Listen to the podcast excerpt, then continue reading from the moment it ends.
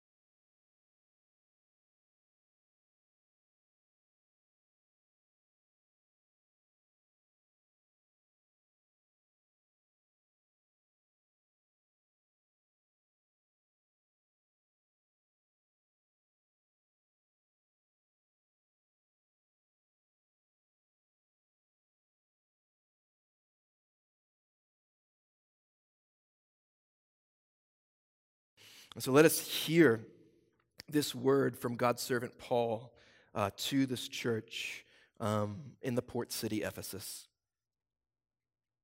The Apostle Paul continues, but God. But God, being rich in mercy because of the great love with which He loved us, even when we were dead in our trespasses, made us alive together with Christ.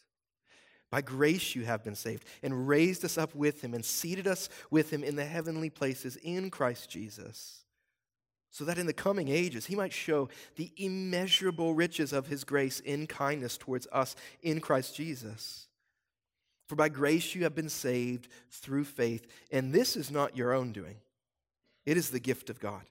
Not a result of works, so that no one may boast. For we are his workmanship created in Christ Jesus for good works, which God prepared beforehand that we should walk in them. This is the word of the Lord. How do people change? I wonder if you've thought about that question before. How do people change? It might be easy to think of the answer to that question when you're thinking on an individual level. But what about a group of people? How do you get a group of people from maybe different socioeconomic statuses, different ethnicity, different gender, different age? How do you get all of them to change?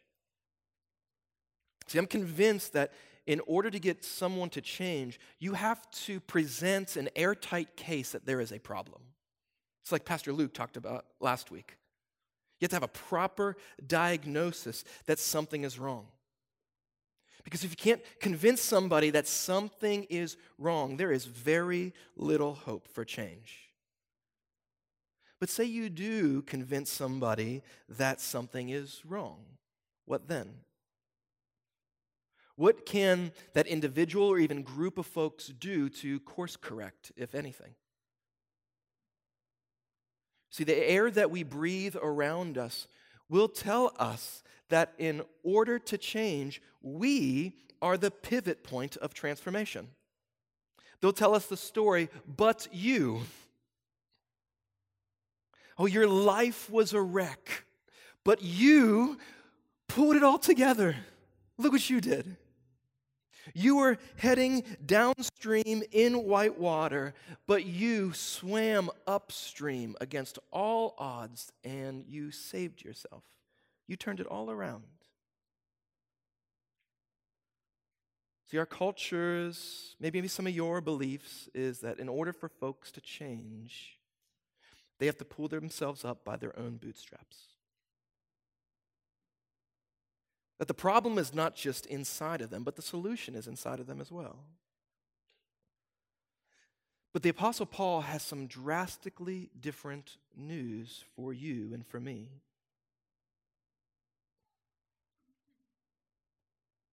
It's a different starting point that has very little to do with me. Praise the Lord. and has very little to do with you. You see, before there was ever the good news of Christ Jesus, there was the bad news about us.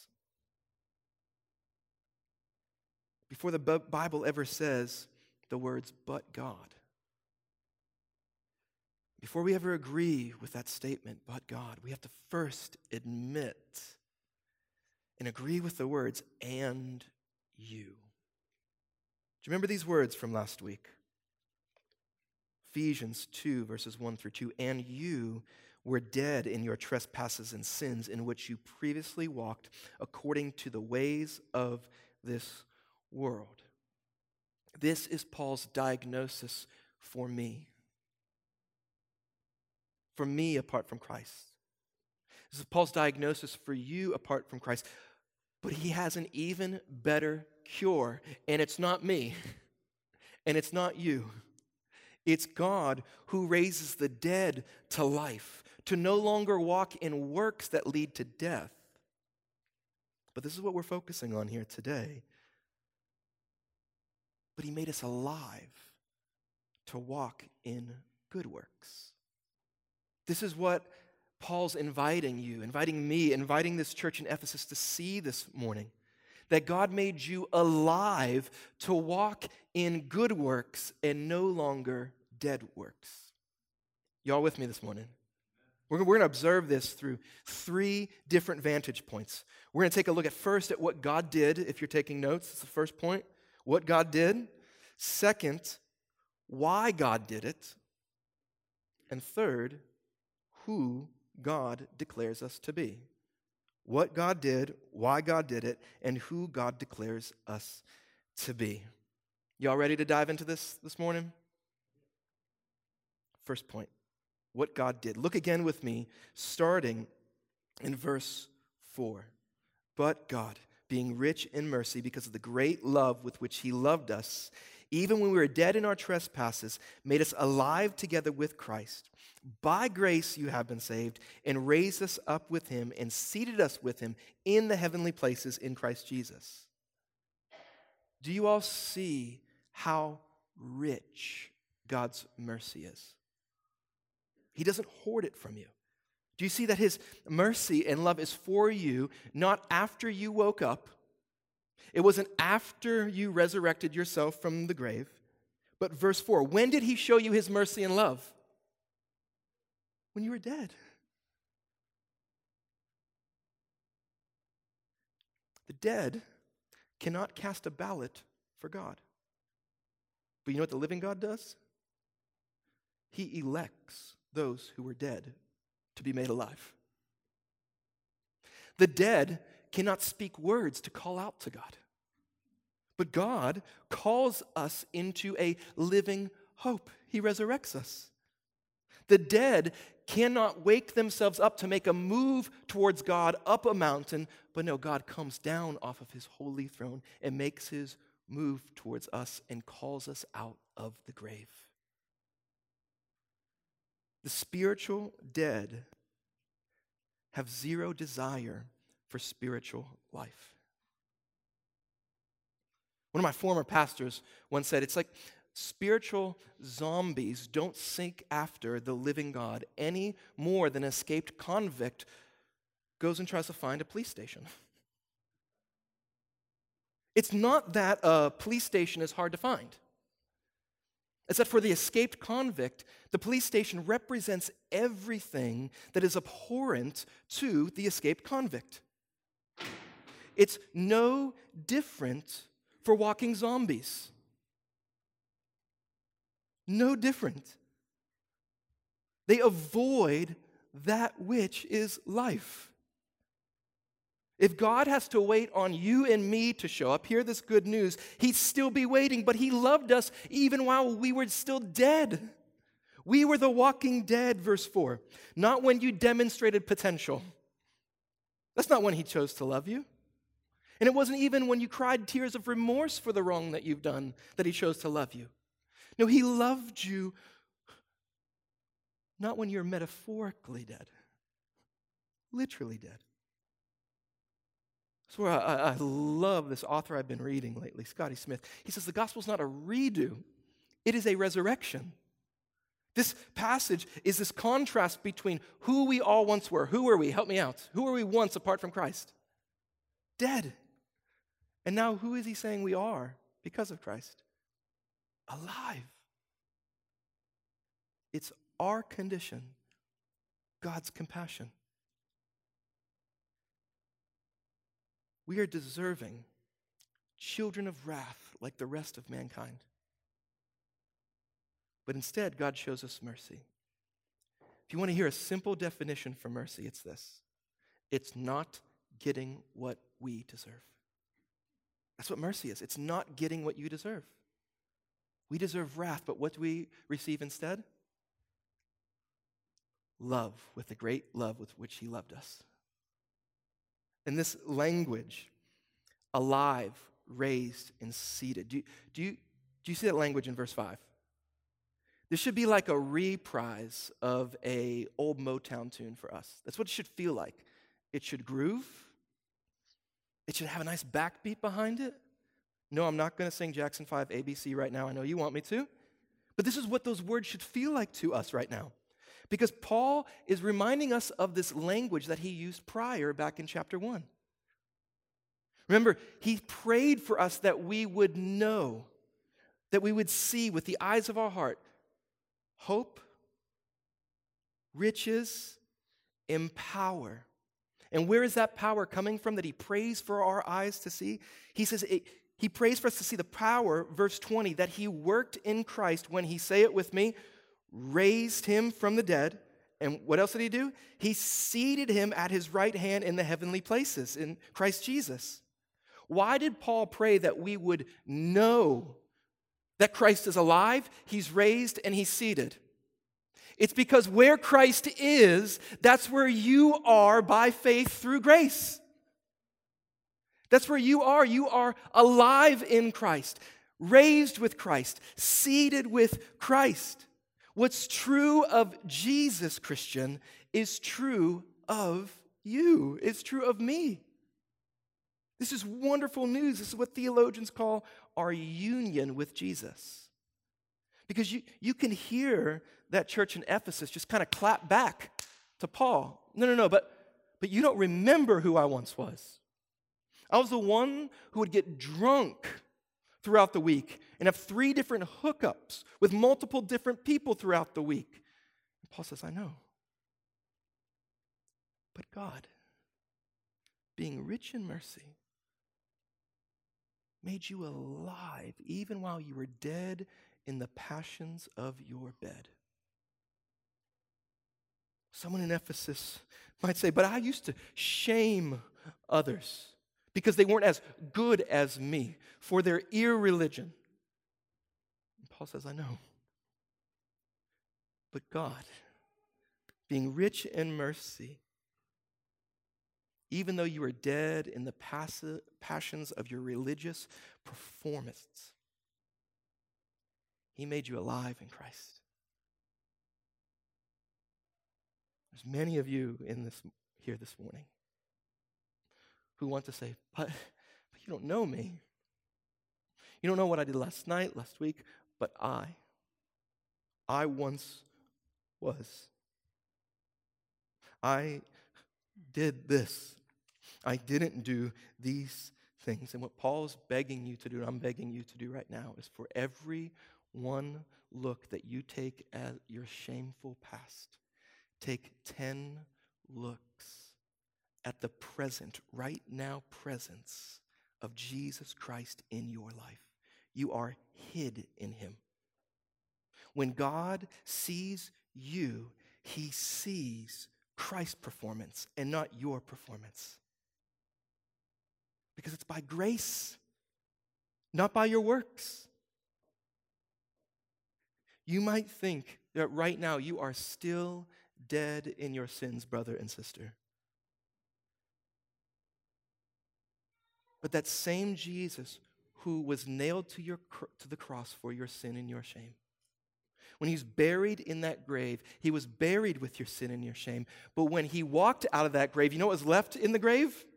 Your sin and your shame, which means your sin and your shame is now dead. And now you, because you are alive in Christ Jesus, raised with Christ Jesus, seated with Christ Jesus in the heavenly places, your past no longer defines you, but Jesus' performance defines you. Oh, what glorious news! Paul is talking about a past tense reality. So, all my English nerds in here, you see this past tense? Have been saved, past tense. Made alive, past tense. Raised, past tense. Seated, past tense. You're made alive in a historical resurrection in the past. Why? So that you can receive heavenly blessings. Chapter 1, verse 3, right now. You have heavenly blessings right now because you are in Christ in a past historical resurrection. Jen Wilkin, one of my favorite authors, I, I, I kind of paraphrased one of her quotes a couple weeks ago. But now I got it up on the screen for you so you can see it. She says, that because of Jesus' resurrection, we have right now benefits. Right? We have our justification, she says. That one day you were, past tense, freed fully from the penalty of sin. You know what that means? God's wrath no longer lays on you, but it's love. Because of Jesus' resurrection, your sanctification, each day, right now, you're being freed increasingly from the power of sin. In this future reality of our resurrection. Your glorification is to come. One day you'll be freed finally from the presence of sin, penalty of sin, power of sin, presence of sin, abolished because of the resurrection of Jesus. This happened in the past so you can experience blessings today, not by your works, but by grace. Why are you trying so hard? Why are you trying so hard to prove your worth to God? It's already been proven. he loved you when you couldn't work. This is what God did. All by grace, not by your white knuckling, not by your effort. But why did He do it? Why did He do it? Point two. This is what God did, but why? Paul gives us a so that. Point two, why God did it. So that in the coming ages, he might show the immeasurable riches of his grace in kindness toward us in Christ Jesus. For by grace you have been saved through faith. And this is not your own doing. It's like he knew we would forget about this, so he says it again. And this is not your own doing. Is that funny to anybody else but me that he has to remind us twice? He likes we, he knows we love performance religion.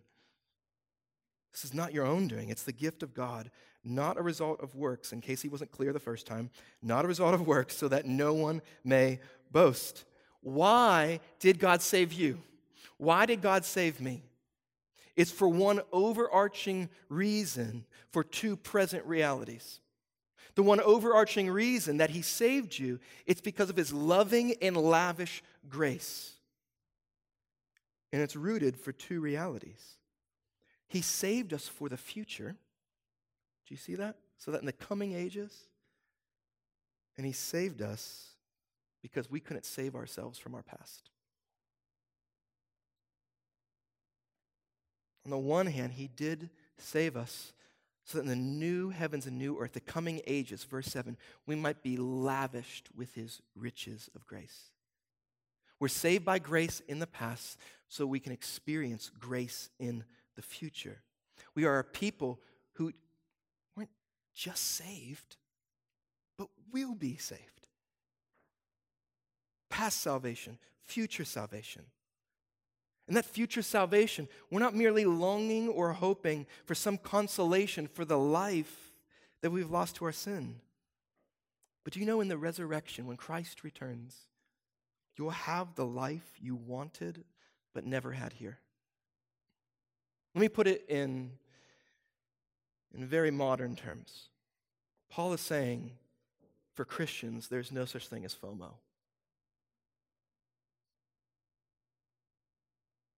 You laugh. But there's no such, for a Christian, there's no such thing as fear of missing out. Because our next life isn't just this consolation prize. It's, but, but it's, a, it's a restoration of everything you've ever wanted and even more. You don't have to fear about missing out. It's the riches of His grace. And in fact, He says you can't even measure it. It's like trying to grab a drink of water from Niagara Falls. You can't do it. You can't measure God's grace, it's immeasurable. And now he says for a second time, to belabor my point here, that we've been saved by grace through faith in Christ. Verse 5 and verse 8. Why? Because he doesn't want you getting any prideful or arrogant idea that he saved you because of you. Grace, by definition, is God's favor upon us in spite of us.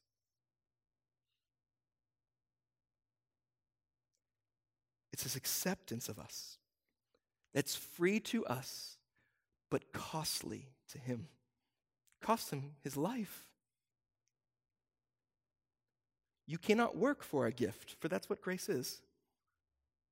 You cannot earn a gift. It wouldn't be a gift if you can earn it. I mean, how many of y'all have been a part of gift exchanges before? There's, usually like a dollar amount. Or, or maybe you're, you're part of a family that when you buy a gift for someone else during Christmas time, they have to get you a gift of equal or greater value. Or maybe that's you. Can I just be real with y'all? That's not gift giving. You know what that is? That's an exchange program. You get me this, I'll give you this.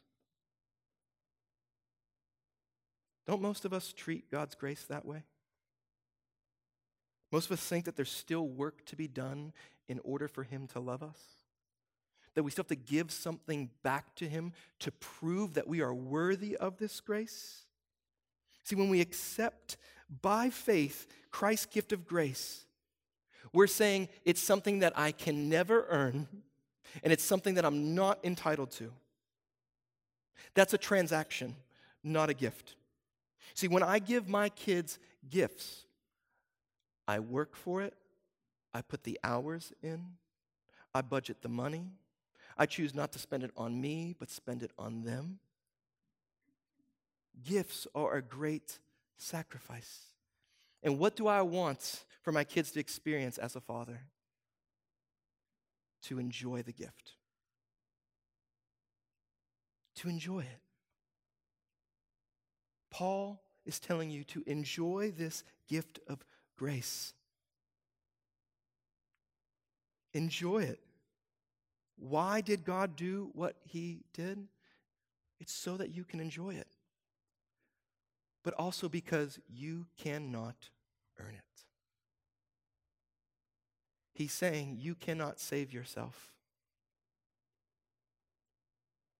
You cannot save yourself from your past reality. Not a result of works. So that you can't boast. You can't convince God that you have two spiritual pennies to rub together to convince him that you have enough spirituality to purchase his love for you. You can't muscle your way into this relationship. You cannot save you. You cannot add to God's saving act. Who is grace for? It's not for the religious who think that they can work for God's love. It's for those who humbly admit, I cannot change me. I cannot save me. James 4 6, in quoting a proverb, he says this But he, that is God, gives more grace. Therefore, it says, God opposes the who? Proud. But he gives grace to who? The humble says, I can't save me.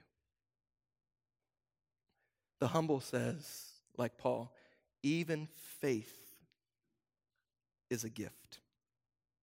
Did you see that in the text? That even faith, he says, it this is the gift of God. Not just grace, the gift of faith. Scotty Smith, I talked about him earlier, he says, faith isn't a muscle by which we merit God's favor. Faith is the empty hand which God fills with the riches of his grace. Nothing in my hands I bring, simply to the cross I cling. Naked I come to thee for dress, helpless I look to thee for grace. Foul unto the fountain I fly. Wash me, Savior, or I die. Do you see the beauty and the riches of God's grace? Grace is the gift of faith in Christ. Grace humbles us, for it is the gift of the forgiveness of sins once and for all, not based on what you have done, but based on what Jesus has done. Grace humbles us, for it is the complete acceptance, God's complete acceptance of us in Christ Jesus, which means God just doesn't tolerate you or put up with you. God delights in you and loves being around you. Grace humbles us because grace is a person, and his name is Jesus. He's the very presence and heavenly blessing, his spirit alive and well in you. Grace, like we said, is the freedom from past sin, from past sin's penalty. Grace is the freedom to live more freely opposed to sin's power. Grace is God's complete work in you from start to finish, doing what I cannot do for myself. Paul reminds another church in Philippi about this. He says, I'm sure of this, that he who began a good work in you will bring it to completion at the day of Christ Jesus. Grace starts the work, continues the work, finishes the work. Are you starting to see that in order to change, you must first admit, I can't change?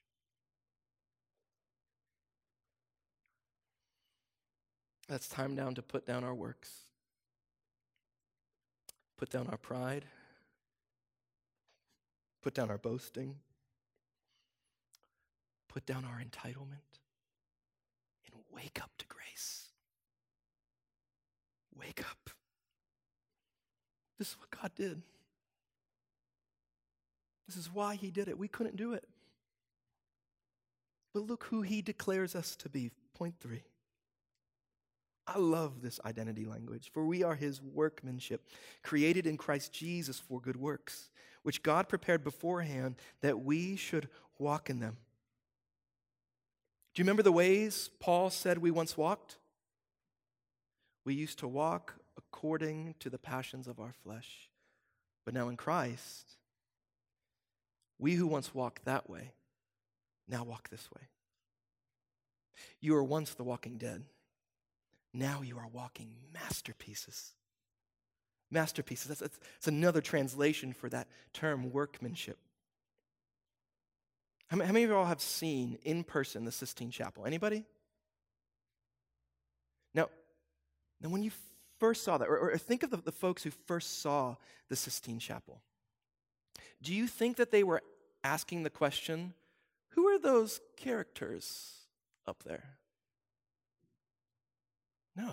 What were they asking? Who's the artist? Who painted this?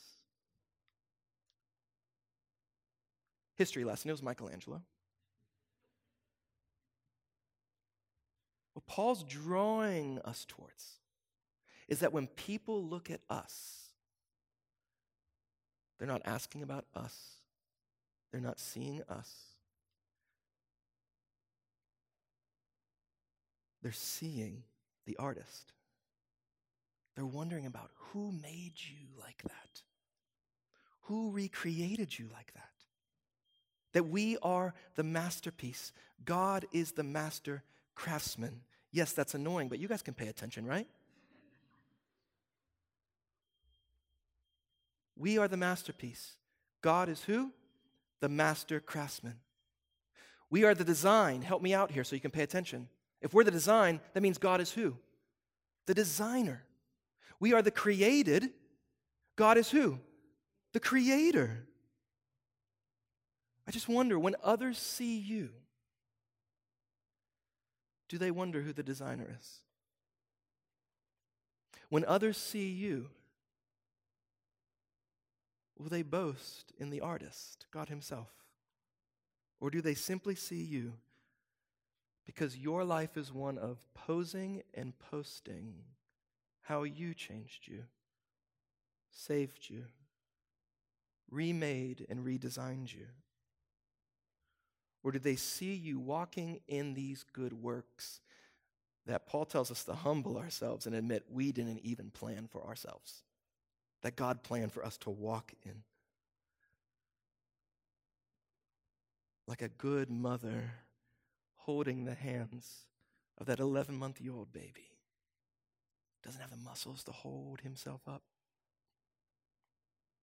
But she's prepped those steps for him, walking with him every step of the way.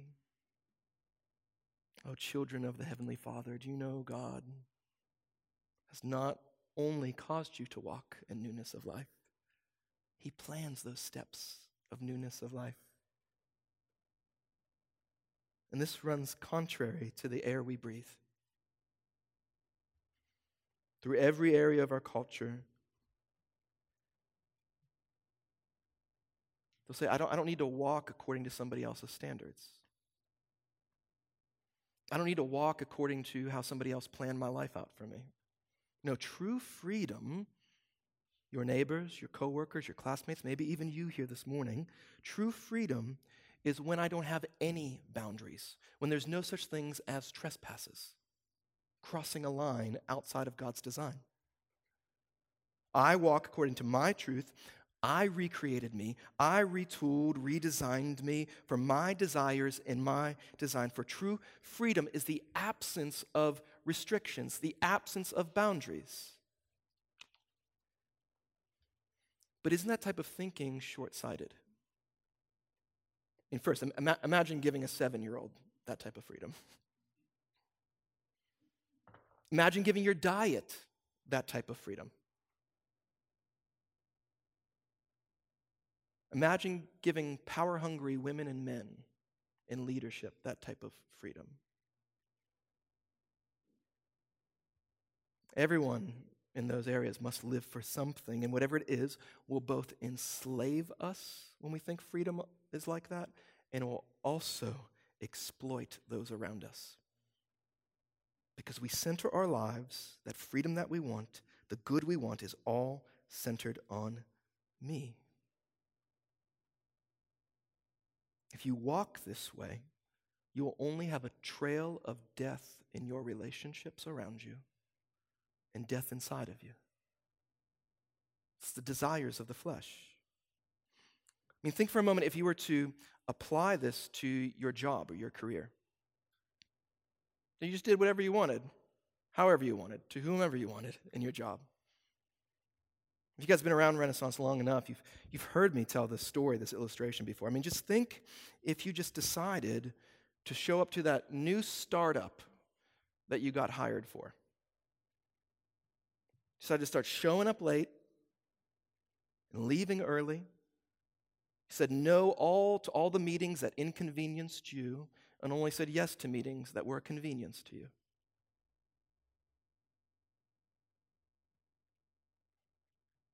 In that startup, as you're coming in late, you're leaving early, there, there's actually some other employees in there who are actually doing a great job. And one of those employees is actually the owner's son. And he does show up early. He's not like a typical entitled owner son. Shows up early, leaves late, and he's been filling in the gaps where you've been missing. And so at your six month performance review, you get called into the owner's office. And as you're walking in, the owner's son, Josh, he just comes out of the door, tears in his eyes, but a smile on his face. As you sit down for your performance review, his dad, your boss, says, Man, you're such an asset to this company. You come in early, you leave late, you pull the weight for others when they're not pulling it on their own. I'm not only going to give you a, a promotion, you, you get buy in to this company now. You're an heir of, of this company.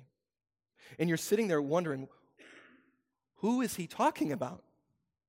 This is not me. He's not describing me right now. And so, without even asking, you just run out of there. You go find Josh in the parking deck, and you say, What, what has happened?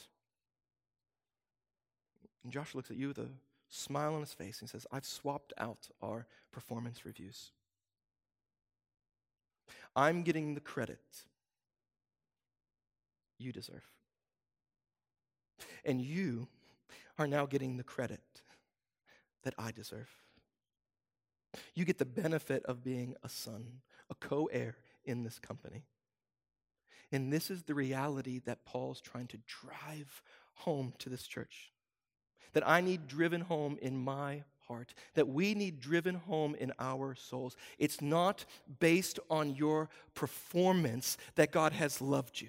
It's not based on your performance that He has showered His mercy upon you. It's not based on your performance that He has shown you grace. It is solely based on the performance of Jesus Christ and Him alone that now make us His masterpiece, that now causes Him to call us sons and daughters. We're now co heirs with Christ that we now get the inheritance that the son deserves. What do you think would happen to you as that employee when you found out that you got the credit that you did not deserve? Do you think you'll slack off anymore? No. You'll want to get to work out of joy. For your, your career has been saved. And how much more now do we want to be God's workmanship, now knowing that we have been saved not by our work, but by grace through faith alone. You see, it's not our salvation that we work for, it's our salvation that we now work from. It's a brand new identity.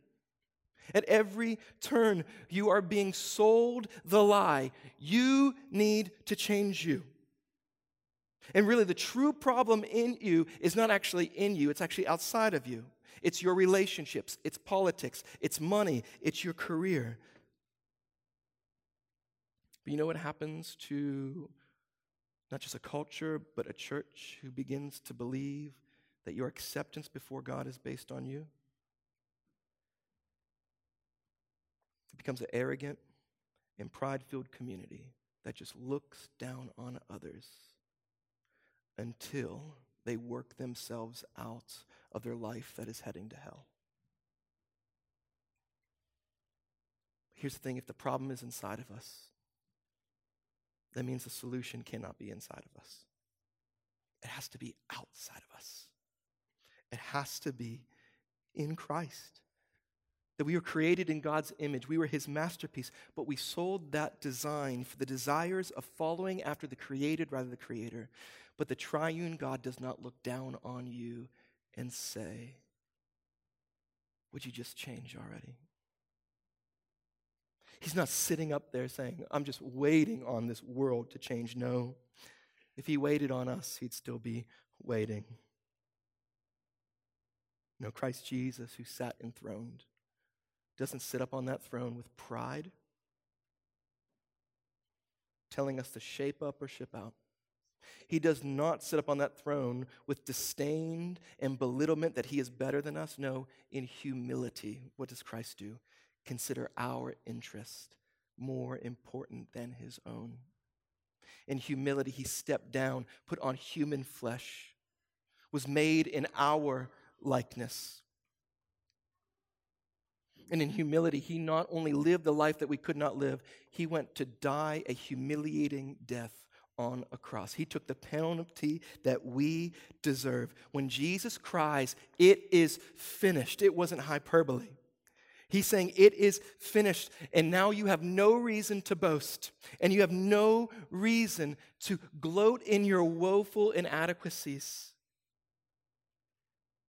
No, we get to hang up our works because our work has been completed in Jesus. Paul says, therefore, if anyone is in Christ, he is a new creation. The old is gone. Behold, the new has come. Hear me this morning. There's nothing left to prove to the Father.